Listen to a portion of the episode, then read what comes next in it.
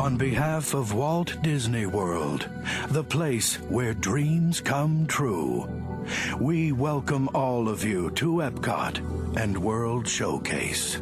We're gathered here tonight around the fire as people of all lands have gathered for thousands and thousands of years before us to share the light and to share a story. An amazing story, as old as time itself, but still being written. And though each of us has our own individual stories to tell, a true adventure emerges when we bring them all together as one. We hope you enjoy our story tonight Reflections of Earth.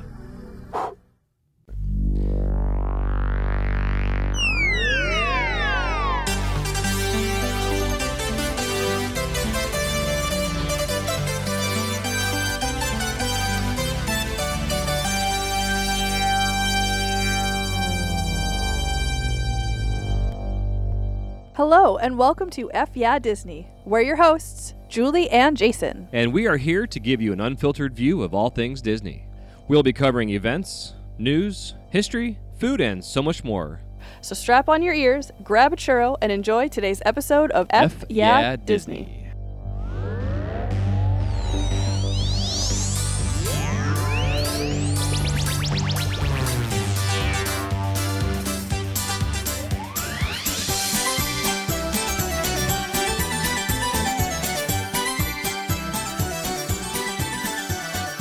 Hey, what's happening? Welcome to episode 9 of F Yeah Disney. How the hell are you? We are doing fantastic. Glad to be back on the air. Uh, it's been one hell of a week for us. Actually, been one hell of a month, really. it's been longer than a week. and uh, one hell of a week for Disney, as lots of things have come to ends and things have uh, started new and things started and then stopped. And Jesus, what a fucking mess. So we're gonna get into all that talk here in this episode today. Uh, everything from the end of Illuminations, our experience as we uh, went and saw the final night of that, the beginning of the new Epcot Forever, which we have not yet seen and we'll be seeing soon. It's been raining uh, on and off the last couple of days, and we've both been busy with our work schedules and blah blah blah excuses. And then uh, we got some uh, personal information from a good friend of mine who was uh, stuck on the Skyliner during this weekend's incident, aka uh, whatever you want to call it. I don't know. Sky, Skyline Gate. Skyliner Gate. Yeah, let's think of something like that. but uh, yeah. So, anyways, we're stoked to be back here and uh, lots of things and fun stuff going on with Disney. And in the meantime, uh, Miss Julie, how the hell you been doing? Aside from tonight, I've been wonderful. Tonight, I'm sick. Oh, poor thing. That's why we're uh, recording tonight instead of in a couple days. Well, you'll probably be even sicker and sound even uh, even worse than you sound now. I think you sound pretty good. Hey, so. I've recorded one Little Spice episodes with like an awful cold, so yeah. When I do my podcast, up along. I uh, I tend to not record. That's usually my excuse. But also, I have like severe sinus issues where I get like bad allergy attacks, where I sneeze a thousand times a minute, and uh, I feel like ass. There was so much pollen outside this morning. Was there? Oh my god. Mm, I didn't go outside. Or did I? It I might did. have rained away after I left. Yeah, probably. So, anyways, we're rambling. Uh, we're going to be back on schedule here with our shows. Uh, right now, we're recording this on the 7th of October. And then uh, we'll be back on track. But this week, we are going to be on our normal schedule with our normal segments and what have yous. And then, uh, towards. Even though Jason wanted to put them in the wrong order. Well, I just got excited to talk about some things and some stuff. But we're going to stay on track, keep this train on the tracks, and uh, yeah, go from there. So, right now, uh, for once, her and I are actually having the same kind of beer. Usually, we're drinking something different. I'm going to tell you a story about this beer. Yeah, as you guys can hear, uh, our dog in the background coughing up a fucking hairball or something. I don't know what's happening with her. Sally, shut the night. fuck up. Uh, so, tell us the story, honey. So once upon a time, we went to go visit your sister, and we each picked out a beer. And I picked out this amazing, super delicious beer with a picture of Neil deGrasse Tyson on it. And it was absolutely delicious and a wonderful beer. And then Jason picked out a beer that kind of sucked. And everybody liked my beer better. And then Jason was like, "Hey, there's one more of your beers left. Want to split it?" And I was like, "Oh, you want to split my beer cuz it's better?" No, thank you. I'm just going to drink that all myself. Thank you very much. So I bought it again, and it's delicious. It's pretty good, I will admit. I think it's uh, interesting. Yeah. So that's that being said, uh, Neil deGrasse Tyson. Uh, if you those that listen to podcasts, since you listen to this, uh, one of my favorite shows is the Tim Ferriss Show, and he uh, recently interviewed Neil deGrasse Tyson. Uh, I sent you a link Why you give me the eyeball stare. Uh, it was like a two-hour conversation that he had with him, and it was super fascinating because Tim Ferriss likes to ask questions that aren't normally asked by other uh, hosts out there that have these similar guests on. It was super fascinating listening to this conversation about him and his upbringing and his family. Yeah, this beer is called beer. Uh, I almost said beer lasers. Uh, bear bear lasers. B E A R, and it's got a grizzly bear on his on his hind haunches uh, shooting lasers out of his eyeballs. It's got Well, all. that, that pizza is the eye from the um and the pyramid from the dollar bill. It is. The sign of the Illuminati. It's got a tooth and an artichoke and some sunglasses I And a- already said it had an artichoke. and a, and an artichoke and a beetle and a diamond and some brass oh, I guess knuckles There's lots of artichokes. and a lamb and looks like a penis. And a bike Is that a penis, honey? Where? Oh, no, that's a mushroom. It's the same thing. It's Not probably it's probably a I psilocybin feel, I mushroom. feel real bad for the man who has a penis that looks like that. Oh, Jesus. That's like giant head pencil dick. It also has some kind of creature that looks like it might be some kind of uh, anteater slothy looking something, but it's got. It's a blast ended skrewt. Oh, I was gonna say it looks like the six or the the five legged goat that Mary Blair uh, so lovingly created for all of us to look at. Who? Mary Blair and the five legged legged goat. Do you not know about the five legged goat, honey? Oh, right. It's a contemporary. Yes. Sorry, I wasn't listening to what you were saying.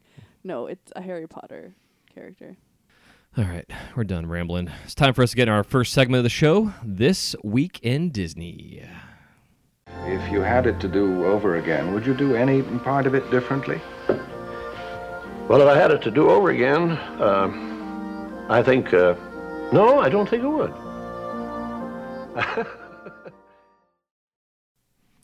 All right, this week in Disney covers today, starting the 7th of October, going through the end of the week, which would be like the 13th, I guess. And uh, this was kind of fun going through some stuff because there wasn't a whole lot of things I really wanted to talk about, but there were some special things that were happening this week in Disney. Uh, specifically, uh, last week, which we didn't record, was uh, birthdays for both Magic Kingdom and Epcot. So happy birthdays to uh, Walt Disney World's Magic Kingdom and uh, Epcot Center. October 7th, 1971. And also, just a kind of a backup, real quick. Uh, this all this information we get comes from this day in DisneyHistory.com. It says it's the first official Disney guide for this day in Disney, supposedly.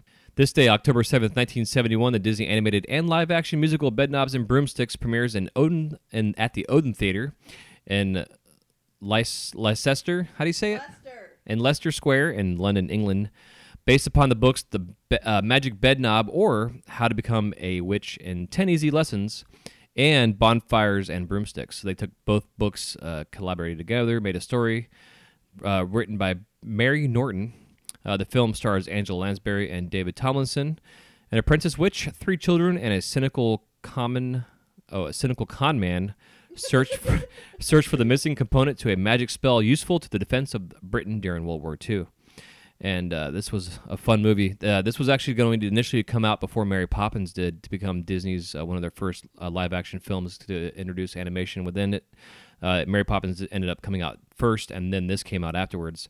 Uh, one of my favorite scenes from this movie was when they all were able to fly and they were burping, kind of similar to Willy Wonka and the Chocolate Factory and uh, it was good stuff and one of my favorite childhood memories in terms of Disney films. October 7th, 1998, Buzz Lightyear's Space Ranger spin, housed in the space formerly occupied by Take Flight, opens at Walt Disney World. Presented by Mattel, the first interactive dark ride at the Magic Kingdom will have an official opening on November 3rd. I really always forget how long ago Toy Story came out. I know, crazy, right? Really makes you realize how long ago it came out when you actually watch it and see the uh, animation for look it. at Andy compared to him in Toy Story 4, and you're like, whoa, he actually looks like a person in the new one instead of a cone with eyeballs. Yeah, it's amazing, right? Uh, October 7th, 2002, A Bug's Land opens at Disneyland California Adventure based on the 1998 Disney Pixar film A Bug's Life. It's been built adjacent to the Bountiful Valley Farm in the Golden State area, now officially torn Oh down. yeah, it's gonna be Marvel World. Yeah, then they took the Flik's uh, f- spin ride and made it into the uh, one for that's opening for the. Uh, Cool story, bro. yeah, sorry, I was still distracted reading. Uh, yeah, the emotional whirlwind or whatever the hell they call it. They turned it into. It went from Flik's Flyers to the uh, emotional. I don't know what whatever the hell it's called. From like Pixar. It's uh yeah in the uh in the um uh Inside Out area. Pixar Pier. Yeah. But they turned that right into a new version. They turned it into I want to call it it's like the emotional whirlwind or something like that. with the dude from Inside Out. Yeah. I don't remember. I was just there. I don't know. Because it has the background and that's pretty cool. Uh, also, a fun little thing. I remember this. Uh, 2016, Walt Disney World remains closed as powerful Hurricane Matthew lashes Florida with 100 mile an hour winds. Holy shit, that was sucked. October 8th, 2001, Epcot's Journey into Your Imagination ride closes for renovations. The character Figment will be added, and the attraction will reopen in June 2002 as Journey into Imagination with Figment. Thank God, because that Journey into Your Imagination was a fucking whatever. I mean, not that it got that much better. I was gonna call it a phlebotomy, but I'm like, no, that's not that's not the right word. An abomination is what I wanted to say. Sliced its brain in half. it felt like it going through that goddamn ride. God, that, that? it was terrible. What's that? What year was that? 2001, and then it opened in 2000, reopened in 2002. So crazy, dude. 16, 17 years ago, 18. almost 18 years ago. Closed 18 years ago. Yeah, it's amazing. So crazy. Uh, on October 10th, this day on October 10th, 1980, Disney re releases its 1946 film Song of the South to theaters, along with the animated short Mickey Mouse Disco. Uh, to this day, the complete version of Song of the South has never been available on home video in the United States. Duh.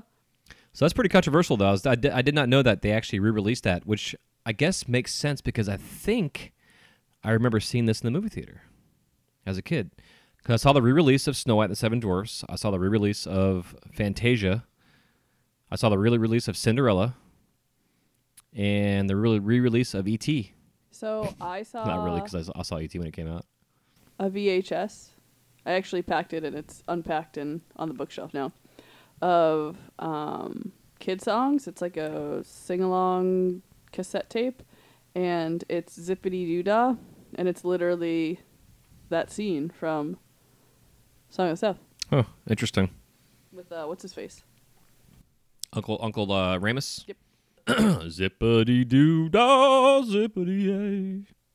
On this day, October 11th, 1982, at the newly opened Epcot Center, the American Adventure Pavilion has an official opening ceremony. A single large building designed in the colonial style, it contains the American Adventure Show and the Hall of Flags exhibit. The American Adventure Show, narrated by audio animatronic figures of Benjamin Franklin and Mark Twain, take guests on a trip through the American history. Across from the pavilion is the American Gardens Theater, an outdoor amphitheater which hosts concerts. And at that point in time, the American Amphitheater was not covered. Uh, eventually, it became sponsored by Mattel that did a Barbie show. And I believe at that point in time was when they actually did the cover for it, I think. So Barbie wouldn't get wet and melt. Did you ever hear about Barbie driving her fucking pink limousine through the Epcot? Yeah, Barbie had a Barbie was a part of Epcot for like two years. Isn't that crazy? Had Barbie and Ken and all, all her friends doing a sing along stage show in that amphitheater there. I know, ridiculous, right? It's so crazy. Maybe one day Barbie will become uh, a legend in the uh, Disney Hall of Fame. I hope not. Totally hair Barbie. She's my favorite. Uh, this day, 2000, uh, this day on October 11th, 2003, the Extra Terror Rescue, that is so hard to say. the Extra Terrestrial alien encounter at Walt Disney World closes forever at the end of Maybe because nobody could say the name. at the end of the day. A theater in the round, quote unquote, attraction in Tomorrowland. It was a darkly humorous science fiction experience that used binaural sound to achieve many of its effects. Although only opened since 1995, it had developed a cult following amongst Disney fans. It'll soon then be replaced by Stitch's Great Escape, which was horrendous. and Wait. I had the experience to actually get the ride on this and go see the show. Wasn't show. it like an alien ride before it was Stitch? Yeah, that's what the extraterrestrial was. It was scary as shit. But wasn't it based on like So initially the Alien? right, the so in- movie? initially it was going to be based on the actual Alien franchise, mm. but they didn't feel like that it actually that franchise fit into Tomorrowland because it was like over the top scary because Michael Eisner wanted to bring more of the teen generations into the the park. So they came up with their own storyline and their own thing based on what Tomorrowland was going to become at that point in time in, in the early 90s. And uh, I got to experience this for the very first time during grad night in high school. I graduated in 95. Uh, so that year we got to go.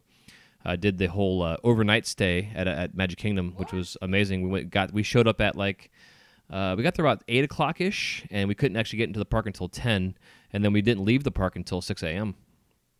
Got to watch the sunrise at Magic Kingdom. Yeah, uh, had uh, a mind altering evening. It was a blast. Quote unquote. Uh, it was something, and it's something I'll never forget. Uh, having grown up at Disney, getting a chance to actually go there overnight. What was crazy though, just completely off the rails here, but um, we had to dress up, wear a tie, we had to wear a dress shirt and pants and shoes, and uh, a bunch of us as we walked around, we had untucked our shirts because it was like you know summertime in Florida, and they actually we were stopped by leads working at Magic Kingdom, and they made us tuck our shirts in. Isn't that crazy? You've told me that story before, but yeah. What? Yeah, crazy. But we got to ride this. We got to go see the this this show, and we went several times. And I'll never forget the first time going on it, not expecting what we were experiencing, and like have there was a cast member that was up in the in the roof in the attic uh, that was playing the part of one of the, the people that were uh, up there trying to escape from this alien using their little flashlight to kind of you know simulate stuff. And then they got eaten, and you can see it happening on the screen, and they're getting squirted on you by blood coming from the ceiling and stuff. It was awesome. And then the tongue of the creature coming out from behind your head and tickling the back of your head, and you can feel it breathing on you and stuff.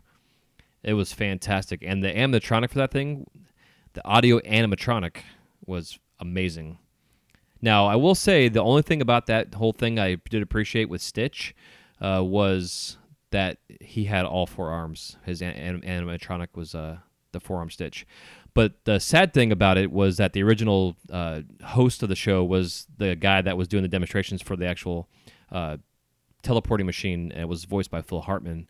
And uh, hearing his voice and like super creepy, kind of robotic kind of sound.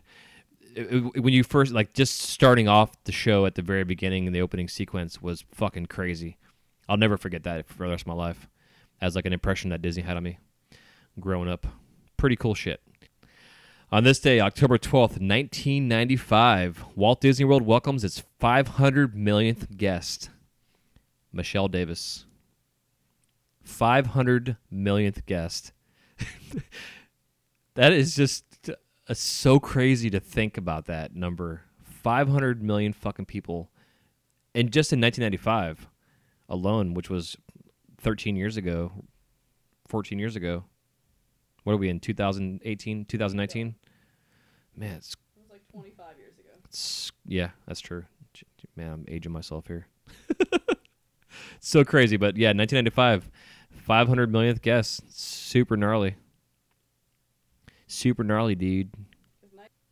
And even though this is a day that is one day outside of this week in Disney, for this week we announced, it's still super important to both of us.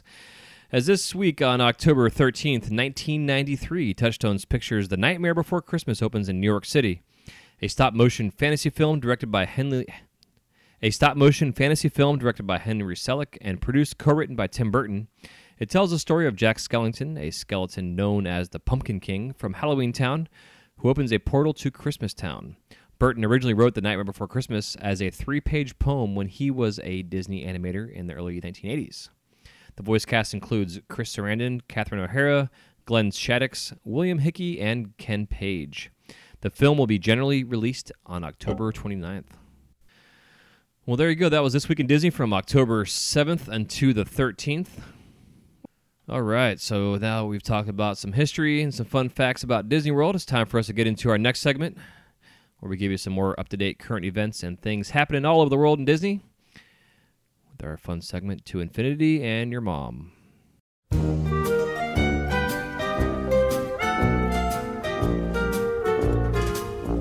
To infinity and your mom. Wait, what? Yeah. That's not right. You sure? No, that's not right. I'm pretty sure that's it. No, no, no, let me show you. To insanity and a blonde. What do you even That's how it goes. saying? No, that's how it goes. To immunity and respond. To indecency To and... infrequently. Hey, hey, guys, you got it all wrong. It's to infinity and beyond. All right, so uh, there's been a lot of fun things going on in this time of the year, especially being Halloween. Uh, between all the Mickey's Not So Scary parties going on in Magic Kingdom to the new Oogie Boogie Festival uh, of, of Lights, whatever the hell you want to call it, going on at Disneyland. Don't worry, I'll talk about it, folks, so you know what it's called. Yeah, and then also uh, Hong Kong and their crazy ass, scary, adult themed uh, haunted mansion uh, mazes and all kind of cool stuff they do. I wish that they would eventually bring that over here to the parks. I don't think they ever bring it to Walt Disney World, but they definitely could bring it over to at least uh, to Islands of Adventure.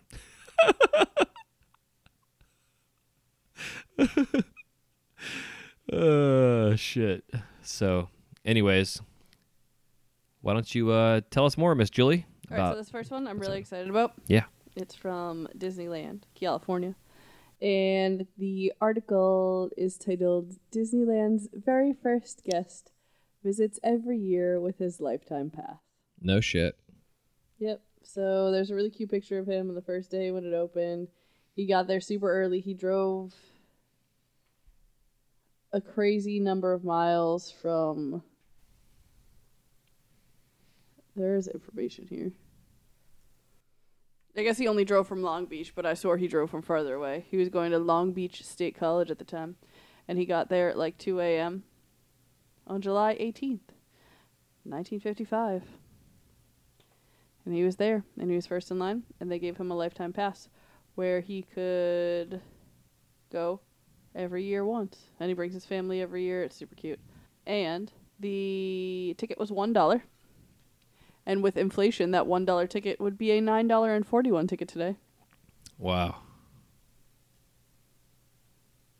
And today it costs $150 to get into Disneyland. It's crazy.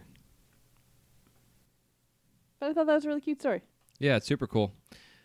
And I like that it wasn't like, here, you'll have a lifetime pass to Disney, and the person didn't care.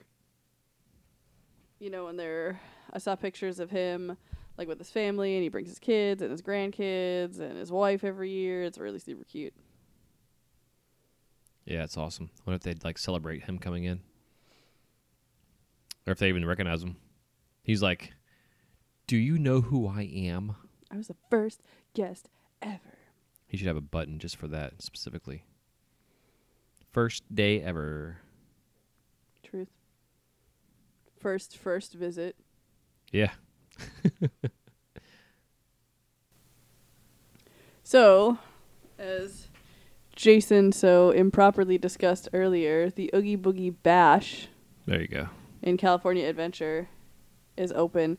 And I actually had some friends who went, and I saw some pictures of some of the awesome things that they have. But it was really cool, and they have tons of awesome treats. And so it's basically like Disneyland's answer to Mickey's Not So Scary Halloween Party. And I guess it's so popular that it's completely sold out. But it's really cute because they dress up the cars from Cars Land. So Mater is dressed as Dracula. It's just so, so stinking cute. I love it. And there's like a giant Oogie Boogie. It's really, really pretty. Yeah, the entrance that they have, the Oh, whole yeah. signage and stuff with all the spats and shit and the whole like silhouette cut out of him is Mm-hmm. gnarly as hell. That'd be a fun like tramp stamp tattoo to get done. Are they still called tramp stamps, honey? Yeah. She's shaking her head, yes. They can't hear you. You can't hear my head shaking? Gosh, guys. Sometimes I can when your neck's cracking. Not doing it now. But they have a lot of really awesome stuff. They have a descend dance party. Huh, huh, huh. Which they had also at uh, Disney Springs for a little bit to promote the uh, season two, I guess. Three? Descendants. I never three, saw and it's either one of the first two. Um, And they have a frightfully fun parade, and I doubt it even holds a candle to the Boo to You parade. I'm just saying. It doesn't, but I saw a video of it uh, recently, and it, it looked pretty cute. But you know you're in California when dot dot dot they give you out Halloween candy at their trick or treating, and half of it's goldfish. And not gonna lie, that was what I was most excited about. really, the goldfish. You know you're over thirty when dot dot dot you get excited about getting goldfish trick or treating. Uh, but they have some really awesome snacks. They have a poison apple, candied apple, and some other really awesome, super crazy treats. I don't know. Halloween is my favorite time of year. Disney can do no wrong in my eyes. They had a monster Halloween cake that's like a layer cake and it's got some different colored frosting on the inside and the outside is mostly green and then it has like googly eyes around it. And like little dollops of green icing with oh nope, that might be orange. I don't know. It all looks the same color to me. with a little chocolate bat on it. Nice. Uh, a frozen horchata or chata, super cute. Uh, they have some crazy churros that are happening. They have a Mickey Pumpkin balloon bucket. Aw. It's so pretty. And so it's kind of that translucent color, so it kind of looks like a balloon. So when it's filled with pop- popcorn, you can see all the popcorn through it. Super cute. Super jealous. Um, at uh, the Boudin Bread Cart, they have a so Boudin Bread Company is in California Adventure, obviously, and you actually can do a walking tour and watch them make their famous sourdough. And they make a Mickey loaf that looks like Mickey Mouse. And during holiday time, they he- add fangs to it, so it's a little Oh, that's rad. mango things to keep pretty super cute. uh, they have a Oogie's worm and dirt funnel cake fries that looks phenomenal. It is so you know funnel cake. You kind of like drizzle it into a little round cylindrical fried thing. Yeah, it reminds me of like a sand castle that you use like a drip sand castle. Yeah. So up north we have fried dough. Funnel cake isn't a thing that we really know of. Um, but yeah, funnel cake fries. So it's just kind of like the same thing, but you like pour it into little strips so it makes fries. Interesting. And they have a slow burning mac and cheese cone, which I assume it looks like actually it has crumpled up um, flaming hot Cheetos. Yeah, say slow burning. So like, are you smoking this thing? So or I gotta, so I gotta say, um, we went to when I was out there with Jana, We went to the food and wine festival that they had at California Adventure, and I got their habanero mac and cheese. And this was probably some of the best macaroni and cheese I've ever had. But it took me like an hour to finish it because I was not not finishing it. But I also my mouth was on fire and I can handle a lot of spicy stuff and they went above and beyond to make this like super spicy and the cart was some sort of like spice themed food and wine cart but oh Nice. it was so delicious and they, it had like garlic breadcrumbs on top and normally I'm not a breadcrumbs on my mac and cheese kind of gal but holy smokes it was delicious Sounds amazing. It reminds me of like the uh, at La Cava de Tequila in the Mexico Pavilion. I get their jalapeno, their jalapeno uh, margarita. And I get it about a six or seven. You can actually have it muddled, and you can have, get a number and how hot you want it. Just because I want to make sure I'm not sucking that thing down, because usually you're hot and tired and thirsty, and you know, takes like an hour to drink it. but they also have a mummy Mickey macaron which is like a white macaron that's like drizzled to look like a mummy super cute they have a Hades dog which looks like a hot dog with jalapenos on top of it kind of cute They have a trick or treat sundae duo, which comes in Mickey pants. So it's like the Mickey pants sundae for the festival. Oh. Uh, Darth by Chocolate Parfait. It's a chocolate parfait with little Darth Vader on it with a little lightsaber drawn on it. Cute. A churro sundae. Who doesn't want a churro sundae? Ooh, apple pie funnel cake. Mm. Mm. The Ghost Mariners seafood boil. Interesting. They dump it on a table with like a plastic tablecloth. Uh, with, no. with potatoes and uh, some. Uh, It definitely has like sausage, shrimp, looks like scallops, potatoes. Um, probably similar. I, pr- I assume like the way they do it at Paddlefish, where it's not really like dumped on your, but like done. yeah, that's my favorite. That's like the traditional thing of doing a big old seafood boil like that. It's so good. And then apparently they have Sarah Sally Slater's seafood fries. Whoa, say that four times I was gonna say try saying that ten times fast. Uh, and they have a we've been dying to meet you, been dying to meet you, which looks like a bowl of chili. Super It cute. sounds gassy. Uh, they have a cauldron cake pop, which is. It looks like the cauldron, and then it's purple bubbling over into make the skull. Interesting. They have a Oogie Boogie Rice Krispie treat Mm. and Oogie Boogie cake pop, a spider web crispy. Yeah, and then the poison apple skull, candied apple, and then they also have the poison apple mug and glow cube that you got me. The actually, I think that might be the same bucket that they have in Disney World right now. Um, but they also have a Jack Skellington sipper. Yeah, looks gnarly. looks super cute. It's It's, like fun it- colors. it's like his full body and everything in it, like his head and everything, the whole whole nine yards. Yep, and then they have uh, another really cute mug as well that looks like it has some Halloweeny stuff on it. Uh, they oh they have a frog's breath drink that almost looks like a mint chocolate chip ice cream thing or maybe a pistachio. I don't know, but it's green ice cream. Maple bacon bread pudding. Mm. Rest in peace, pastrami dog. Mm. A dog loaded with pastrami. God, can't go wrong with that. That sounds amazing. I love Disney puns, but sometimes they suck. You know what I mean? Like they come up with some cheesy shit. The cheesier, the better. I know. Better. What? Um, Yeah, that too. They have a worms and dice and everything nice drink, and it comes with two souvenir dice and gummy worms, and it's bright green. And Neat. every kid wants that, right? They have a mini witch shake, which is super cute. It's swirled up, and it looks like it has like purple sugar on top of it and little mini ears and a bow. Ghostly pepper nachos. God, why can't we be in California?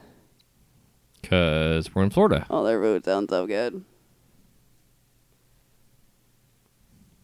Let's talk about our our lack of uh, Dole Whip nachos. I had forgotten about that. Thanks for reminding me. but they have. Oh, she sent me pictures of this. At the Disneyland Hotel, they have a Haunted Mansion 50th anniversary tea. Hmm. I went to a tea, and so the one that I had in Disney World at the Grand Floridian was four million times better than the one I had at the Disneyland Hotel. And it's not that it was bad, but I'm not a super sweets person. And there were more sweets on the one at Disneyland, and the one at Disney World had better tea and more savory items.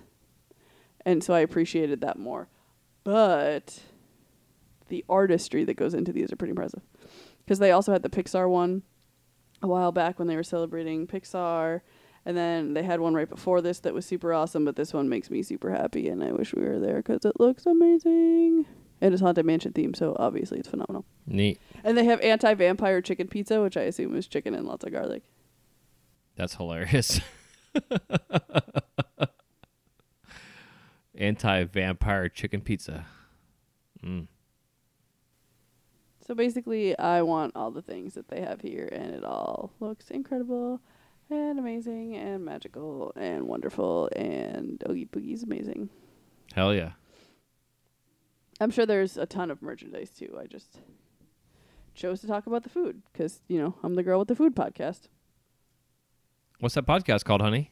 One Little Spice. I believe I also discussed it on the beginning of this episode. I don't remember.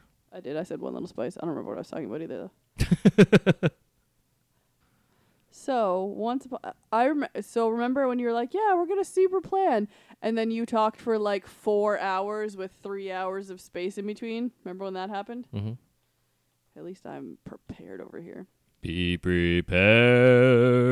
So there's a couple things that I want to talk about in Epcot.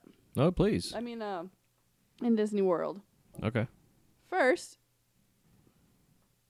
like Jason said, we're actually going to talk about it a little later. Illuminations is gone, Mm-hmm. and it's sad, and it sucks. But also, so is half of Epcot. So you know, there's Yeah. that. Bye bye, Star Schmucks.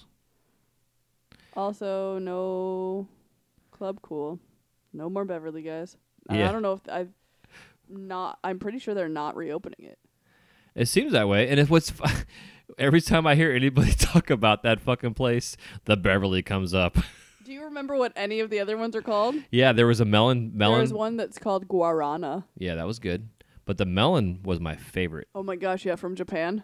Super sweet. That was so delicious. If I ever got like, cause I don't drink a lot of soda, and if I ever wanted a fix, I'd go there first thing, and I'd get the small little shot of melon, and I would drink it before I left the place, and then I would hear my feet going as they're sticking to the floor as I'm As walking they out were of there. through the soda. Sorry, it sounded like chew. chew. Yeah, that too. I don't know how to make a sticky sound. That's that's how it sounds in my head. And then they came out with Epcot Forever, which we still haven't seen yet. Correct. We've seen like sneaky peekies of it. Yeah, we but saw haven't the. Uh, yeah, we watched some uh, on uh, Mickey Views with uh, Braden's YouTube show. He's watched the opening uh, testing of it. That was super cool. Yeah, it was pretty neat from a distance. From a distance. I don't know the rest of the words to that song. Yeah. And then the Skyliner opened, Mm-hmm. and then six days later it closed. Mm-hmm. Indefinitely, is what the newspaper said. Indubitably. Also, I was reading an article that the Reedy Creek Fire Department was like, we have 32 firefighters. 30 of them were called to the scene.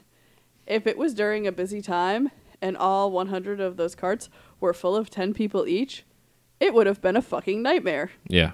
Although Yeah. more politely because he was talking to the press. But Uh, yeah, yeah. They actually have been talking about opening up another station there, because as far as I know, they have four stations on I site. guess. What happened was they only evacuated one, and then they got it moving again. Is what the firemen said. I don't know if that's actually true. From what I saw, was that they evacuated one because there was a medical issue, and someone actually uh, reading uh, according to uh, WDW News today, uh, there was actually a couple of medical incidences where three different situations of people that were actually gone, uh, sent to the hospital, and uh, were then later released. They didn't ha- say what or how or what happened. I'm assuming it was uh, someone shit their pants and was completely embarrassed, and they uh, had to call the fire department.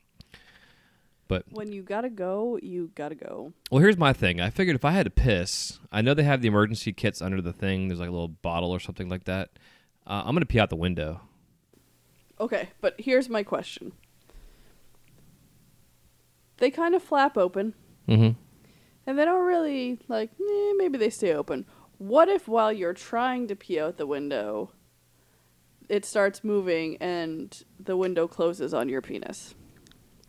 Well, the thing is, I would actually have my ding dong in the opening. I would just stand back. I got pretty good aim. I mean, I can't hit the toilet, but I can piss out the window. You realize you're talking to the girl who witnessed you pee on our tub the first time you peed in our bo- new bathroom. Yeah, That's not aim. that was because I wasn't using my hands. I was cool guy McGillicuddy. Look, ma, no hands. Ladies and gentlemen, this is what I get to deal with for the rest of my life. Yeah, so I guess let's uh let's back up. So on uh, Saturday evening, No, we're actually going to talk about Do you want to talk about it now? Uh, do you want to? Or want let's let's go ahead and uh, continue with uh, our to infinity and your mom segment, and then we'll get into the full story because we have some eyewitness accounts of some friends of ours that were actually stuck on it, and we found out some insides of uh, what happened with them and uh, what the compensation was afterwards as well, which made us wish we got stuck on the fucking Skyliner. Tell me about it. My mom sent me an email she's like, "Oh my gosh, I heard what happened. It's a good thing you didn't get stuck." I was like, "We'd each be richer today." Yeah. I wonder if it was Disney dollars or real dollars. Uh, Disney dollars no longer exists, Well, you so know what I mean. it would it it would have like a been uh, it would have been or- real money.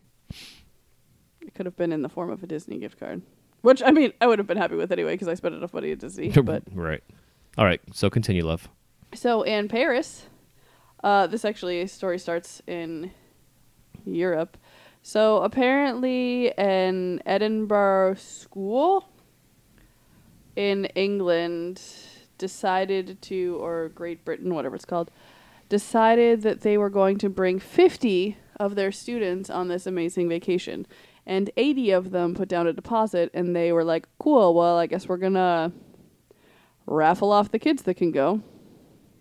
But, you know, everybody gets a participation trophy now, so God forbid the kids don't get to go to Disney. Um, I'd have been pissed. I understand, but like I didn't get to go to Disney till I was 21 and I lived an all right life. True.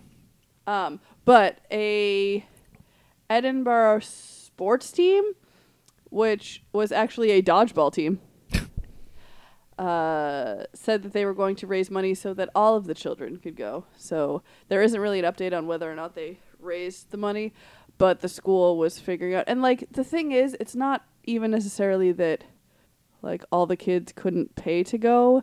is that, that they probably didn't have enough chaperones to accommodate 80 children. I mean, 50 children is a lot.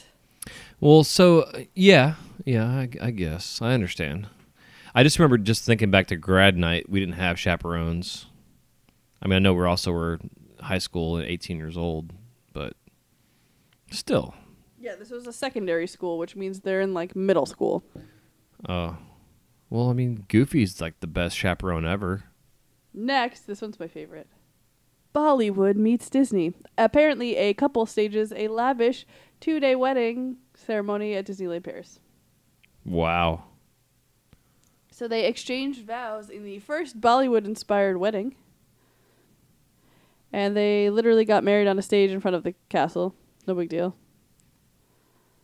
Um, and then there are some really pretty pictures of them in their beautiful garb in front of the castle and some smoke and some awesomeness and Must be nice. you know, one of the Bollywood singers of Bollywood and whatnot is like in a car, like singing along while the groom is like riding a car through Disneyland Paris. I mean, he's in like a silk like evening jacket. Like it's just insane. It's so beautiful. It sounds I like wish I it. was there. Must be nice. It just like the whole thing just looked absolutely incredible. You ready for this one, babe? This I was is my born last ready. Disneyland Paris article. Okay. A man took LSD and fell asleep in a lake at Disneyland Paris. He was found naked and confused hours later. Apparently, they put out a like missing persons report for him after the park closed too. How in the hell are you gonna fall asleep on LSD? Apparently, the man's 30 year old girlfriend slipped him the hallucinogenic, hallucinogenic drug. Almost immediately, he fell into a man made lake in Adventureland near Captain Hook's pirate ship, and he did not resurface. When he did not resurface, his girlfriend grew nervous, and then at 8:30, the park began to close for the night, and then she alerted staff that he was missing. Hmm, what a great girlfriend. Jesus. Drugs him and leaves him to die. Sounds magical to me. For hours, the employees combed the park, but there was no sign of him. Because he was f- tripping his balls off. 10 policemen, 10 divers, 30 firefighters, and 80 Disneyland Paris employees. And they found him naked in a boat in the lake. Sounds pretty fucking magical. no, it said early next morning as the search continued, a 44 year old man driving home from work came across an odd sight in the town of Cheesy. Chessy? It's not actually cheesy. Um, a little more than a mile from Disneyland Paris. I came face to face with a naked man. He was walking in the middle of the road. He did not have a centimeter of clothes on him, and he was bare. a centimeter of clothing. it's fucking Europeans. I love it. he did not have a wee bit of clothing. A centimeter of clothing. that that has got to be the funniest fucking quote I've ever heard. oh my god, that is crazy though. Yeah, pretty crazy. Man. Uh, apparently, Disneyland Shanghai is being sued over double standards Mm. because a Chinese student was unable to bring her own lunch into the park and was forced to purchase expensive food in Disneyland. And I want to say that's probably really not Disney making that rule. Cuz Disney doesn't cuz Disney doesn't own that much of Disneyland Shanghai. No, they don't own any of it. They're just uh, sell the just, like, rights. there, right? yeah, it's like the whatever Asia company that owns it all. But uh Tokyo Disneyland's 1 billion dollar expansion opens in 2020. Nice. There's a Beauty and the Beast ride. I'm excited. Oh, that looks amazing. Can't wait. I'm so excited. Yeah, we'll wait to go to those parks until all that stuff happens. Enchanted Tale of Beauty and the Beast will feature Maurice's cottage at the entrance as well as Gaston's fountain. Look, there she goes. That girl is strange, no question. I wonder if it's gonna be the same fountain they have at Fantasyland in front of Gaston's Tavern now. No, because that's Gaston. It's Gaston and LeFou. Oh, just kidding. Sorry. I read Gaston. I pictured Lumiere. We're good. and then Tokyo, no, Disneyland Honk, Tokyo, Tokyo Disney. Oh, we're back at Tokyo Disney. Sorry, we're flip flopping back. My notes were out of order, but they have a special Halloween set at the Disneyland's Plaza Pavilion, and the special set is like a prefix meal, and it looks incredible. Although it's really interesting that the way they describe the entree is a meat patty with demi glace sauce, which is really funny because it's a hamburger and they call it a meat patty. Yeah.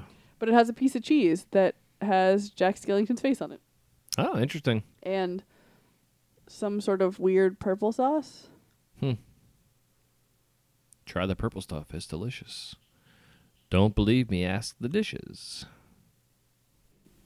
And then they have a cream of bacon vegetable soup. Cream of bacon vegetable soup. It's probably like cream of vegetable with bacon in it. Yeah. And then I love on this review has a list of everything, and then one of them is just like bread, and it's Mm. just a picture of the roll. Neat. And then they had a pumpkin mousse cake. And now this is interesting. The presentation for this seems a little odd to me.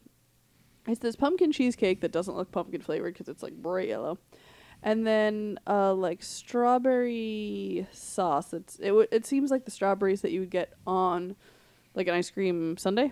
Mm-hmm. Like strawberries, a little glaze, juiciness, delicious. A chocolate bat, and then like a of what looks like might be Diarrhea. some sort of nougaty. I don't know. It looks terrible. Sounds amazing. I want five of them. Does it have the purple stuff on it? Because I heard that shit's delicious. That brown stuff on top. Oh, it's the brown too? yeah, it's like a, t- it's like a tan color, and they literally just went with it. It's not even. I don't know. Like Pluto was around. Yeah, it looks terrible. But uh, on that note, that Happy Halloween. My, that is my news from around the world.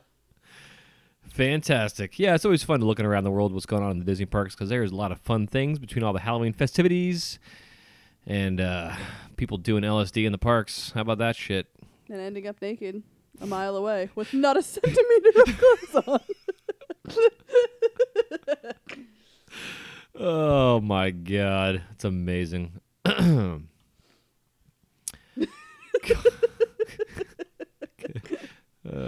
can't top that.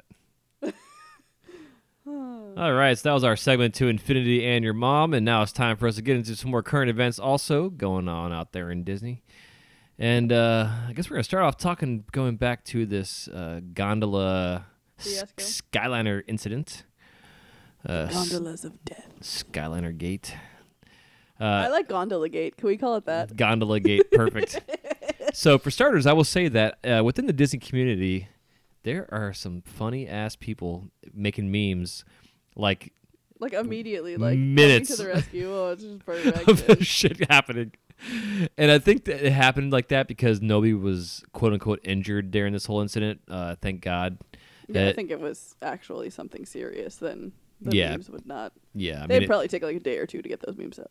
Yeah, exactly. Yeah, it's uh, it's pretty interesting. But as of right now, as far as we know, the gondola Skyliner system is still down. Uh, Disney said it's down. in- yeah, Indefinitely. indefinitely. So they're gonna be investigating the situation. Uh, I think part of the issue, from what I understand, is because most of these sta- stations uh, are not manpower; they're all done by computers.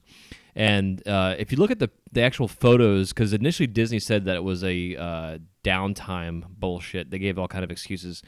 Um, but and then look- someone was like, "Ha ha ha!" Downtime and posted a picture of the crash. Right. So they were saying that I guess uh, as they were coming out of the station, the bl- the blue one uh, in the images, which I'm actually looking at right now, there's a, a blue it one. like green? No, it's uh, turquoisey blue. Yeah, isn't turquoise like a blue green? No, uh, there's a, Turquoise is definitely blue green. How do you make turquoise? You add it's green more to s- blue. it's more of a sky blue, I'd say. that is not a sky blue. Sorry. So, anyways, I'm not colorblind. Um, so You want to fight? Let's go. uh, we will later. Uh, s- and then you had like four yellow ones that were Fight me with your sword. my meat sword. uh, so from what I understand, the blue one uh, came around and had gotten stuck, uh, and it was not moving. And, and then they s- tried to get the system running, and that's when the other ones came around and smacked into it. And uh, there was some glass on the ground, which people were kind of freaking out about because when these things are stored, they're actually stored like right on top of each other, and they have bumpers. And there's no reason for glass to. Be also stored with the windows closed. Right, exactly. And this one had the windows open. Uh, so uh, I believe that there were guests on these ones that crashed also, uh, from what I from what I'd heard. Um, but uh, you know, that's just me hearing things and some stuff. Uh, but what's uh, yeah, so it's just it was interesting. Um, I think what was kind of crazy about this whole situation, I was kind of curious with the with the audio things that they have going on within the gondolas themselves. They have like when you're going over certain areas, which we have not actually ridden this yet. We were talking about going this past Sunday, and uh, obviously we didn't because it was closed. But uh, there was like But if we had gotten there early enough and gotten stuck on it, gosh Yeah, darn it. I know, right? I would have pissed myself. Um, but there was No, you would have peed out the window and gotten your dick cut off. Oh, that's true. But there's a narration that happens that kind of is like, "Hey, look at our magical animals down below," and blah blah blah. Um, but I would would have thought, and I haven't heard this yet verbatim, that they would have announced something over the intercom system, uh, saying, you know, w- what was happening. There was a temporary, Look at the wild Disney ducks. yeah, something. But you you think that they would use these for communication? Uh, because my buddy John was stuck on hit with his family, and he actually had come into my store over at Disney Springs. I was working, and he stopped by and was like, "Yeah, man, we're gonna go ride the gondolas today." And I was like, "Cool. Uh, let me know how they are. Hopefully, you don't get stuck on them." like literally. And and then I w- went on Twitter and was like, "Holy shit!" So I sent him a text. He's like, "Yeah, we've been stuck on it," and uh, they were stuck on it for about three and a half hours. It was him and his brother and his two sons and his wife. And uh, I was like, "Yeah, man." So I I just through Twitter I had heard and that there was the emergency kit underneath it. That they have water and some supplies. He said the water tasted like shit. They had tried that, but for the most part, they were in good spirits. They were just bored, more or less, just kind of hanging out uh, over the top of this thing. You also like announced to the world that if it was open the next day, we'd be on it, and no. No, obviously not, because it wasn't open. Um, but it seemed like, you know, hats off to Disney themselves and Reedy Creek because they definitely handled this well. Uh, they were prepared for it. They have a barge system with the little uh, cherry picker attached to it for the ones that are were stuck over the water. And this was specifically on the Epcot line because there's three different lines. So the other one lines potentially were going to still be running, um, but the Epcot line was one that was fucked up. Um, And this is the one that's currently going through the Riviera and not stopping. Right, because it's not But open yet. I think that might have been their issue because it wasn't slowing down. I mean, it was, you know, slowing down, but it wasn't slowing down the same way that it slowed down To get on and off of actually them. getting on and off of it. And it's one of those things where through that part of the ride, people aren't supposed to be on it. hmm And so riding it probably wore it down with, you know, whoever was riding it and, you know, wasn't the lightest crew. And I'm sure that wore it down and that's why it got stuck. Whereas, I mean, and as annoying as it is to like unload them there and load them back on the other side, I feel like that would have been the logical thing to do when they could have avoided all of this. Yeah. Yeah, it's it's it's interesting. Uh, it just sucks that it happened within like the inaugural week of this opening up, like it did. You know, it's just it's a it's a tragic situation. Um, that's kind of a black eye for Disney. I th- I think the biggest black eye that they had was the fact that they didn't come out immediately and say what had happened. They were kind of, you know, kind of bullshitting about what was going on. So I think they were hoping to get it resolved sooner and yeah, then like four hours later, they finally got the thing up and moving again. And then people finally got off this damn thing. So it's interesting. Um, we're gonna bring my buddy John on, but timing wise, it just didn't work out to get him on here to talk to you guys and share his experience. Uh, but I will say that compensation wise, uh, they all got two hundred bucks a piece. the adults. Yeah, and then they also got park hopper passes uh, as compensation. So I really want to know what they did for the annual pass holders that got stuck on it. so John and his family are all annual pass holders, So which what the is fuck are they going to do with park hopper tickets? I know. I thought the same thing. They could sell them, I guess. I mean, I don't. I don't really know. But uh, yeah, it's definitely interesting. It's a it's a weird kind of fucked up thing that happens. But again, I'm just glad that there was no deaths or major tragedy in this whole situation. Thank goodness. Um, and and it was a good, I guess, thing that it happened now instead of say like six months to a year from now. Um, that that got a chance to run through their emergency process to how to evacuate stuff. Again, it does kind of suck that the Reedy Creek fire system, the peoples were understaffed per se. They were kind of spread thin, um, and you know if there was a major tragic emergency of some sort, hopefully there's enough manpower because I know they were talking about uh, opening another uh, station somewhere on property.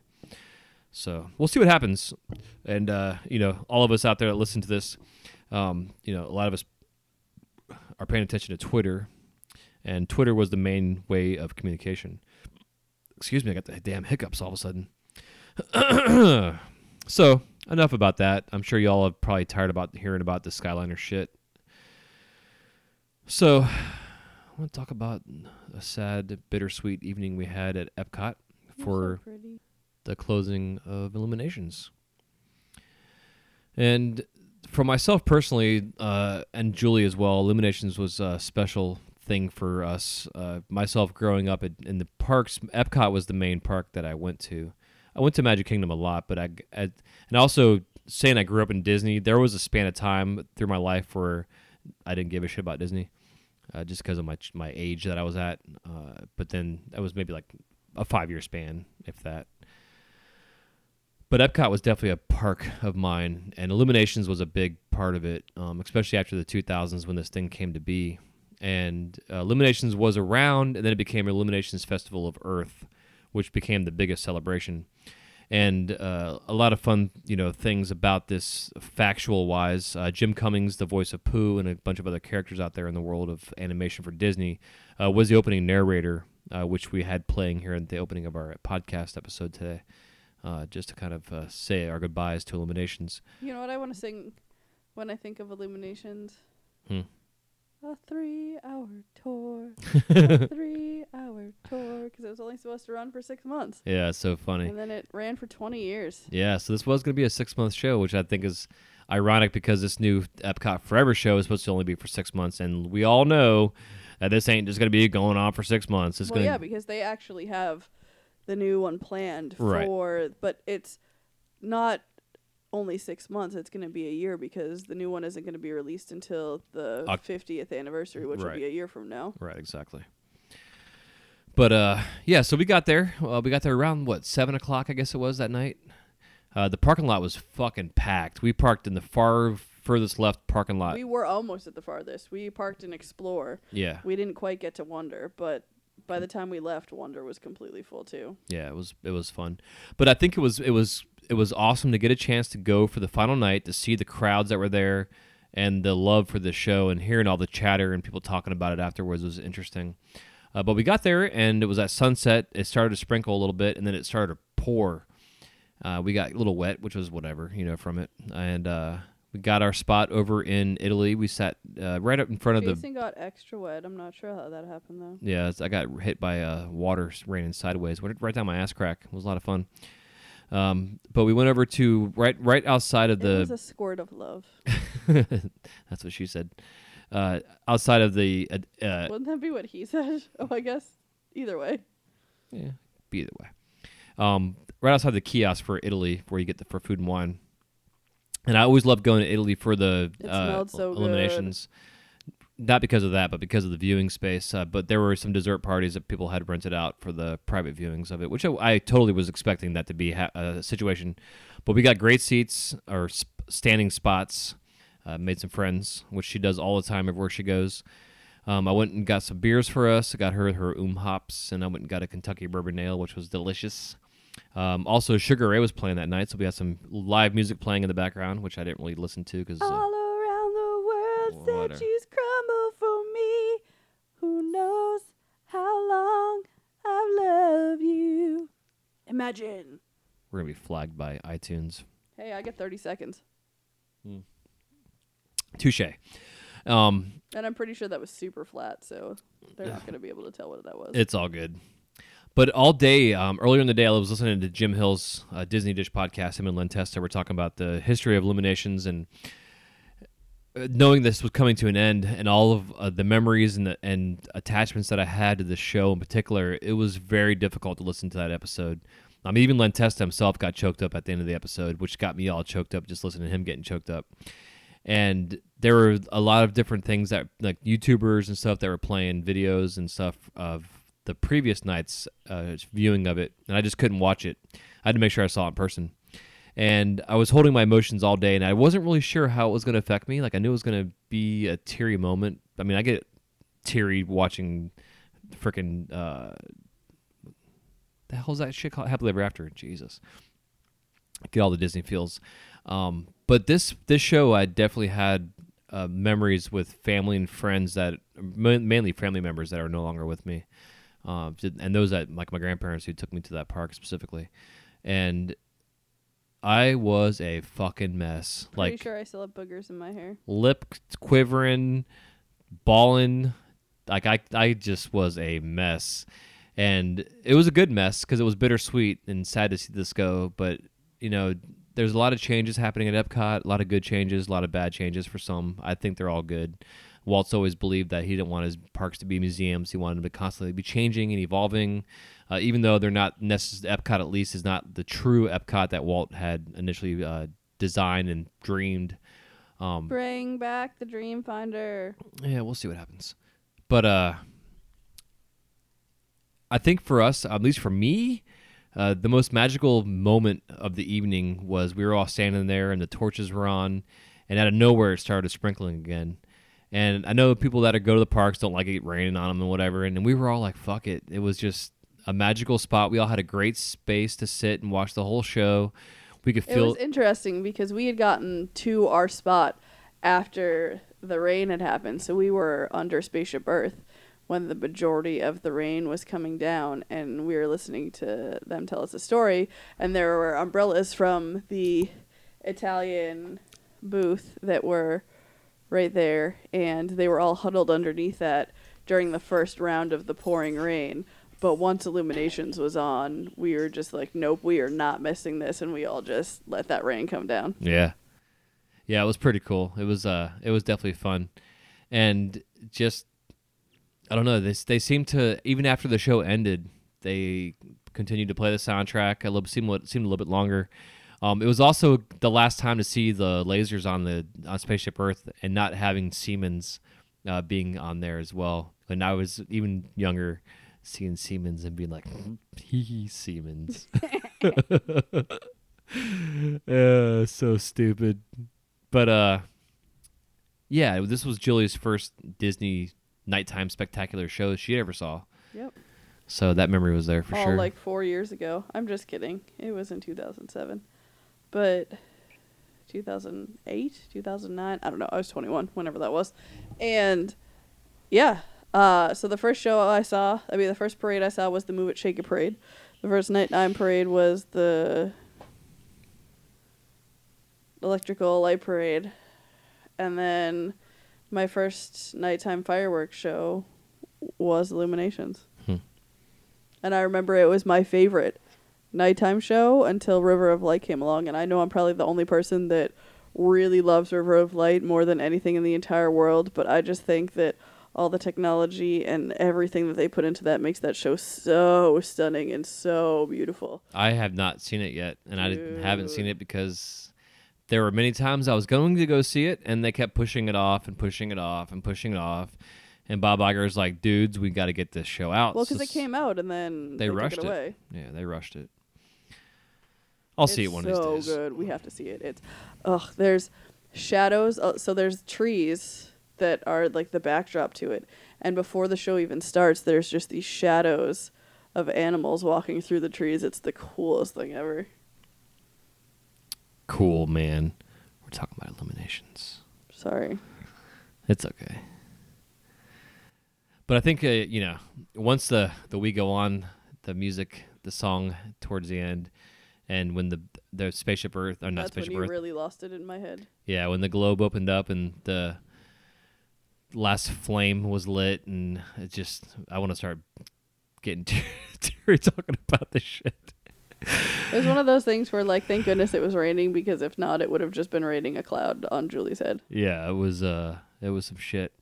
I loved it. Yeah, well, I'm glad you did because I'm a I'm a softie and I'm pretty emotional and just you know, it, it was interesting because I was going through and thinking about all, a lot of the memories and the connections. My grandfather, uh, who both my, my on my dad's side of the family, they're both teachers, and uh, he was a genealogy who did the genealogy for our family and would travel to France, which is where a lot of my family's from. My last name is Borgholzer, uh, which means wood castle. We're kind of from the uh, borders of Germany and France area and he would go over to France and met a family there that he would stay with. And uh, there was a year that the family actually came over from France, and so we took him to Epcot.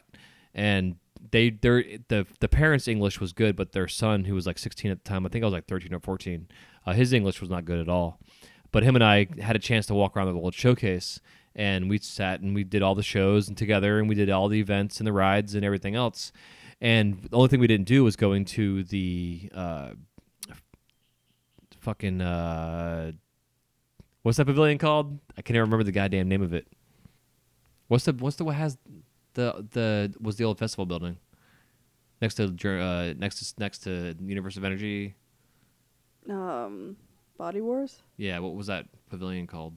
The Wonders of Life. So we uh on the way out we stopped at the Wonders of Life pavilion because I wanted to go ride Body Wars with, and my grandfather was the same way. And so we went and did Body Wars, and we came off, and his back was killing him. And I felt terrible about it. And this was like pre him having back surgery. And just recently, the last month and a half, I've been dealing with a bad sciatic issue that I got uh, from overuse and overworking myself. And talking to my dad a couple weeks ago, I had brought this memory up, and he told me that my grandfather had a bad sciatic issue uh, from the Korean War. Being he was a navigator in the Korean War and would fly in, in the airplanes, and they would do their night night runs where they would go and bomb these ammunition trains, and he'd be stuck in this little tiny space in the back of the plane, looking good into the viewfinder, looking at whatever was below him, and that led to him having bad sciatic issues. And his sciatica issue was completely, uh, I guess, inflamed from riding Body Wars, and it's one of those specific memories that I have of my grandfather uh, doing the Illumination show, doing all that shit, and then going and doing Body Wars on the way out. And we did Body Wars on the way out. Um, I maybe I'm trying to think about now because the park would not have been open still. So maybe we did Body Wars and then we did Illuminations. I don't know. Either way, that's a memory I had. So I was watching this fireworks show and having all these various memories coming to me.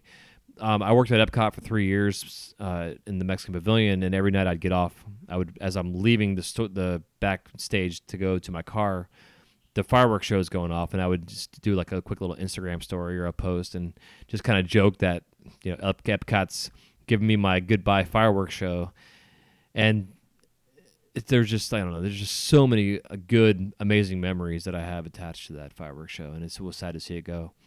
Uh, but we are excited to see the new uh, Epcot Forever, which is kind of an interesting, uh, kind of a hodgepodge of a lot of old Epcot, a lot of nostalgic Epcot rides and shows, and then it ends with Aladdin, which I guess is uh, the reason Disney did that is because it's going from out with the old and with the new, and with the IPs uh, now somewhat taken over Epcot in a sense. Uh, they're kind of getting us ready for all that stuff. So a lot of homages to the old, and uh, I'm excited to see it.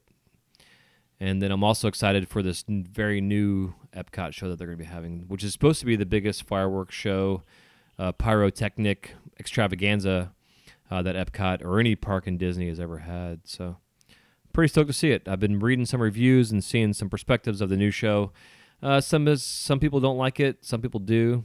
I don't usually take others' perspectives and stuff on things. Uh, I like to give my own opinion and then go from there with it. So I don't know. We're gonna see it very soon. So once we do see it on episode ten, which is gonna be a monumental episode for this podcast, uh, we'll be uh, giving you guys our opinion about the whole situation, which we're excited about. So uh, yeah, we're about an hour ish into the show, hun. Uh, anything else that we want to cover before you sit here and start snoring again? and I open up our episode with you snoring on the mic. All right, so uh, now that we've sat and talked to uh, random, random, randomly uh, discussed some things going on at Disney, it's time for us to get in our last segment of this show, which is our "What the Forky Foods." I want you to meet Forky.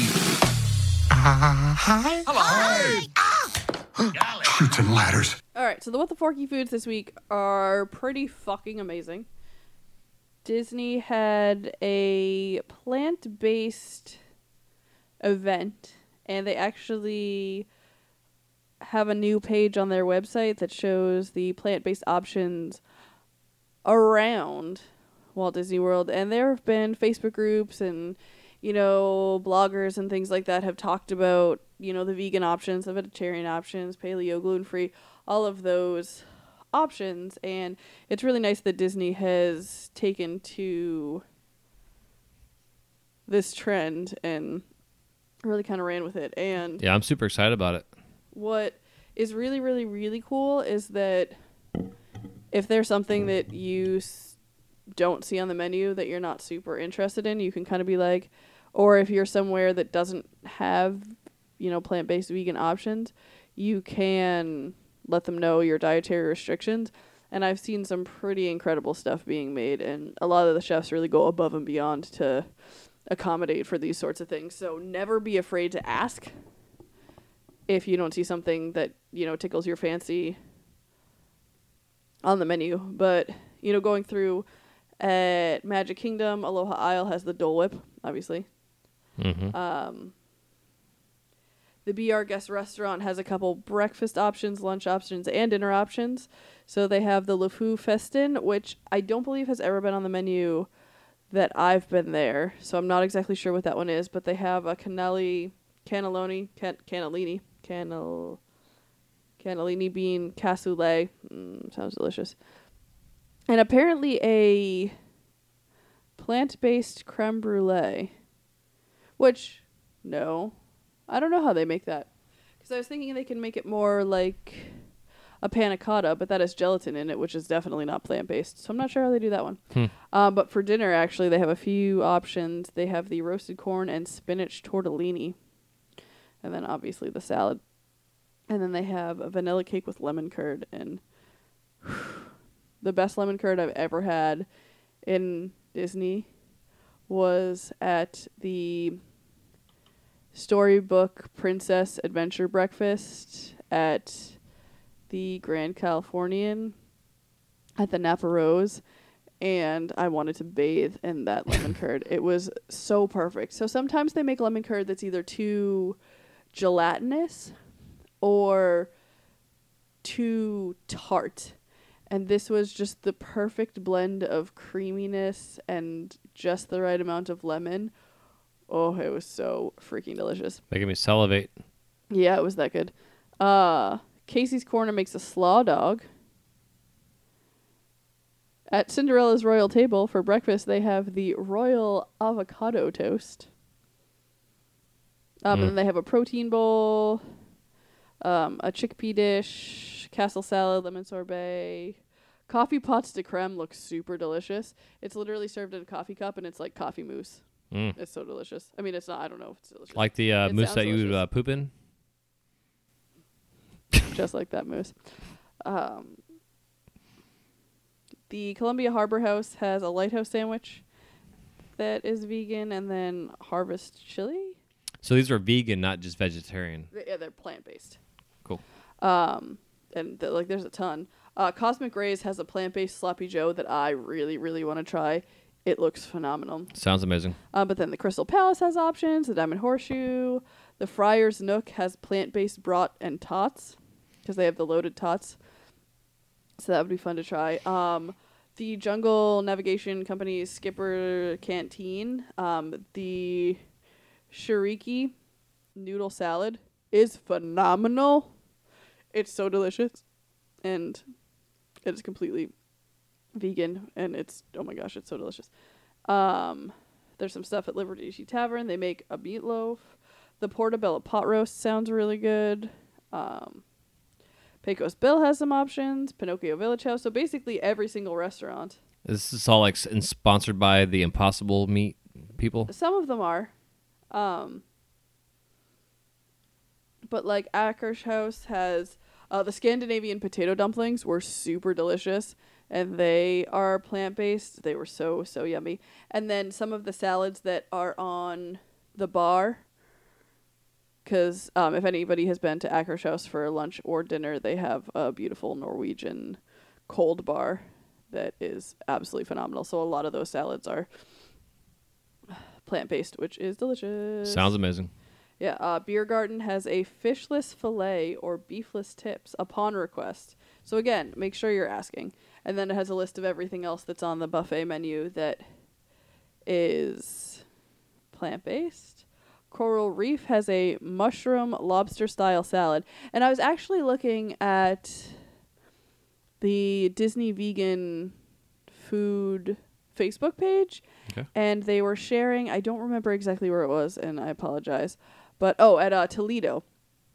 And they had this like seafood platter and the scallops were mushrooms and the calamari were mushrooms but they were shaped like this and I you know they ha- cooked the right way. They have a very similar texture. Yes, Uh, I so I, I just thought so. it was really cool. You can I I think what I appreciate most about plant-based options is you have to get a lot more creative. And I mean, you don't necessarily because vegetables are freaking delicious. Right. So But- just real quick to, on a side note, it reminds me of like uh, last episode, I believe it was, we talked about the food at Docking Bay Seven. We said that falafel that they had when it was actually not falafel. It was actually a, I mean, falafel is quote unquote plant based because it's a hum- it's a Chickpea. chickpea thing, but it wasn't actually chickpea. It was something completely different. No, it was like the it was basically like meatballs, Yeah. plant-based meatballs. Yeah.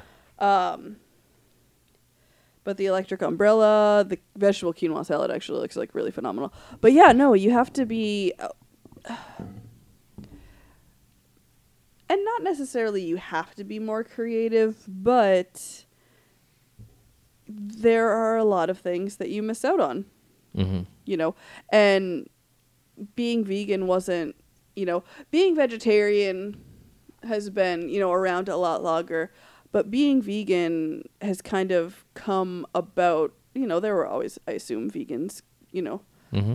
around but it's become you know a lot more popular to eat plant-based and if you've been eating not plant-based for you know your whole life or if you started off pescatarian or you know you started off vegetarian there's a lot more options there and you're limited to what you're able to eat. Everything is super delicious and uh, most of the vegan food i've had has been phenomenal uh, just because they put that extra effort into making them you know super delicious.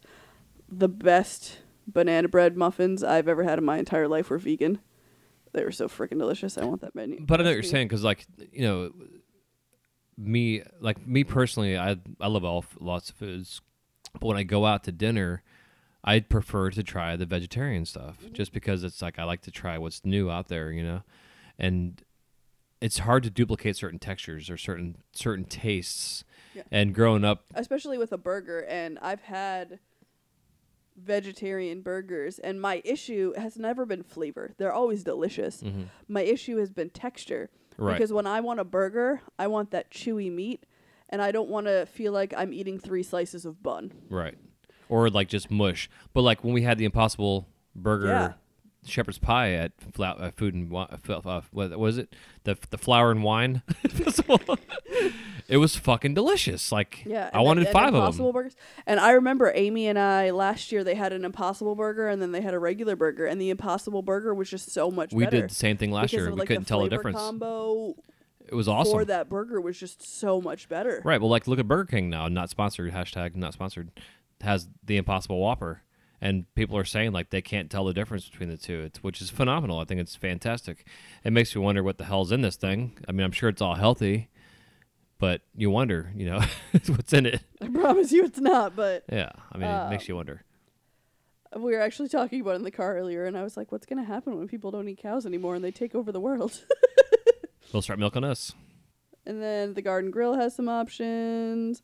And I mean, some of the places don't have as many options or as interesting options. Like the Garden Grill lunch and dinner option is a veggie loaf. Kind of reminds me of a fruit cake. Not sure how delicious that would be. I love fruit cake. But I knew that about you too, and I'm still marrying you. So hmm. That and ambrosia salad. ambrosia salad's fucking delicious. Well, some people are like that With sucks. little marshmallows. Oh, that's amazing. And pineapples. Remember at our first breakfast together when I took you to Crystal Palace and I That- ate one of your marshmallows? I thought you were gonna stab me with a fork. Yeah. I was like, Mickey waffles off the floor and some ambrosia salad. We're good to go. um, but yeah, there's some like super great options. There are some interesting ones like the buffalo chicken sandwich that's plant based chicken. I just, I mean, I want to try everything. Mhm. I've I've never been one to say no to trying something new. I hate the people that are like, I don't like that, and I'm like, Have you ever tried it? And they're like, No. So how do you know you don't like it? Hence, uh, you and I having that same conversation that you're like, uh, I'm not gonna eat that. That sucks. what are we talking about? Something we talked about tonight that I said I love, and you're like, the fuck was that? I don't even remember. Cool I don't- story, bro. I'm having a brain fart. No, I remember the conversation too. Yeah, same here. But you know, but like, I don't think it was something that I've never tried before. I just don't. yeah. I just think you're weird.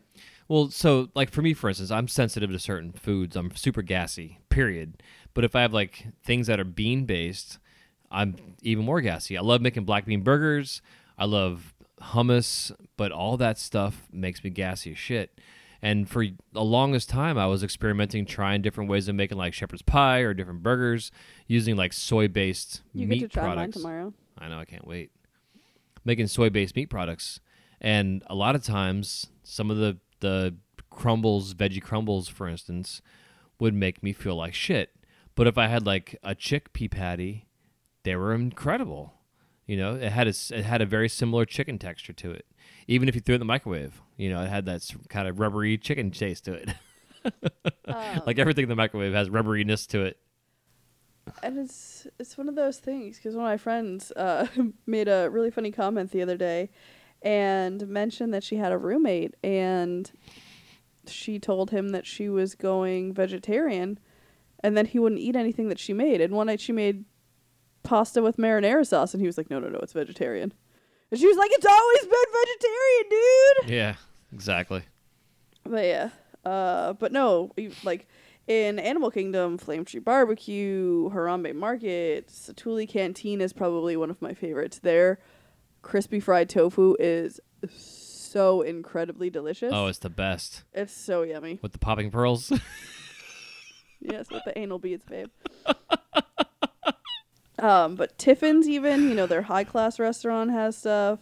Uh, the Tusker House, and then um, Hollywood Studios. I think um, the backlot, whatever it's called, Express was the first one to have vegetarian option, but they have um, gluten free buns. That's what they use. Okay, and the Backlot Express at Hollywood Studios to me is one of the most underrated quick service restaurants in all of Disney. Period. I've heard amazing things about it. I have yet to eat there. fucking love that place. It's back in the corner. It's got lots of great seating. It's got it's close to Indiana Jones. It's close. You can sit outside. And you can watch the little young little uh, Padawans come in and do their Jedi training academy. It's it's a great spot. They got rid of a lot of the stuff inside that was all like the movie memorabilia and stuff uh, to make room for more people, which I guess Interestingly enough, as of right now they don't need, quote unquote. what? I'm saying they got rid of a lot of the memorabilia inside that restaurant to make room for more people for overflow because of Galaxy's Edge having these huge, gigantic crowds. Interestingly enough, Docking Bay 7, hmm those plant based balls hmm are not vegan. I mean, they probably are, but whatever they're cooked with is not because the only thing on the menu that is vegan at Docking Bay 7 is the Felucian Garden spread, which was that little hummus platter that is phenomenal. Yeah, it's delicious. So that, oh, maybe that- that is the one with the little plant based meatballs. it totally things. is. Never mind. Yeah, because it's got a piece of pi- a piece of pita. uh, the California burger at the ABC commissary. Stupid ABC commissary. Uh, but Hollywood and Vine has some options. Hollywood Brown Derby has a few options. Ooh, ginger lemongrass pho. Whew. Yeah, that sounds amazing. Everything there is delicious. Uh, Mama Melrose has some options. Even Pizza Rizzo has. When it's open, Yeah. Uh, Sci-Fi Diner has some things. Ooh, the Szechuan lettuce wraps are really good. Mm. Uh, lettuce wraps. Apparently, Woody's Lunchbox has plant-based tachos available. You said Woody. Also, why are they called tachos? Why are they not called potatoes? It just rolls off the tongue better. It's because they're tater tots. I get it, but I'm just saying. And you can't call them tater tots because they'd be like, um, hashtag not sponsored. Uh, but Disney Springs has a ton of options. Okay, I guess not a ton of options. D- Disney Springs has Amorette's Patisserie. Ooh, the uh, BB Wolf Sausage Company, where I got the food the other day that I still need to post on One Little Spice, uh, has a plant-based bratwurst sausage that looks like real, real good. They also have a lamb keftka sausage that I like.